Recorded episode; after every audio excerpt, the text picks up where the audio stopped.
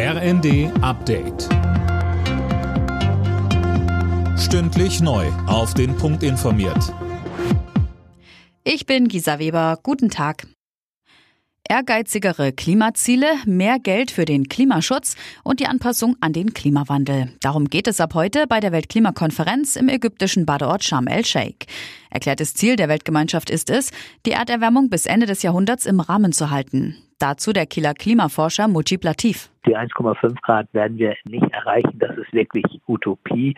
Unter den 2 Grad könnten wir noch passieren, wenn es wirklich einen ambitionierten Klimaschutz gibt. Das heißt also, wenn ab jetzt, ab diesem Jahr, die Emissionen wirklich deutlich sinken und dann irgendwann gegen Mitte des Jahrhunderts auf Null gehen. Und das muss weltweit geschehen.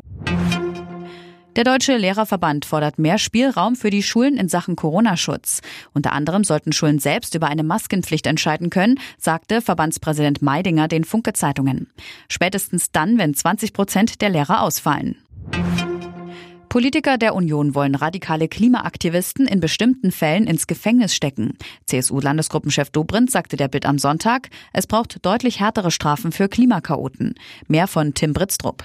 Dobrindt bringt die Straßenblockierer in Terrorismusnähe. Die Entstehung einer Klima-RAF müsse verhindert werden, sagt er. Klimaprotest dürfe kein Freibrief für Straftaten sein.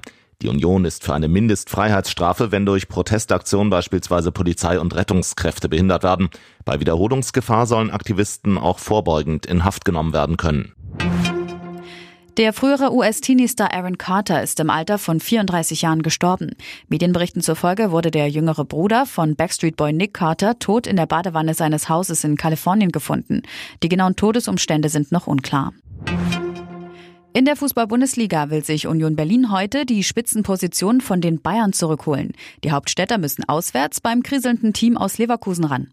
Außerdem spielt Freiburg noch gegen Köln. Alle Nachrichten auf rnd.de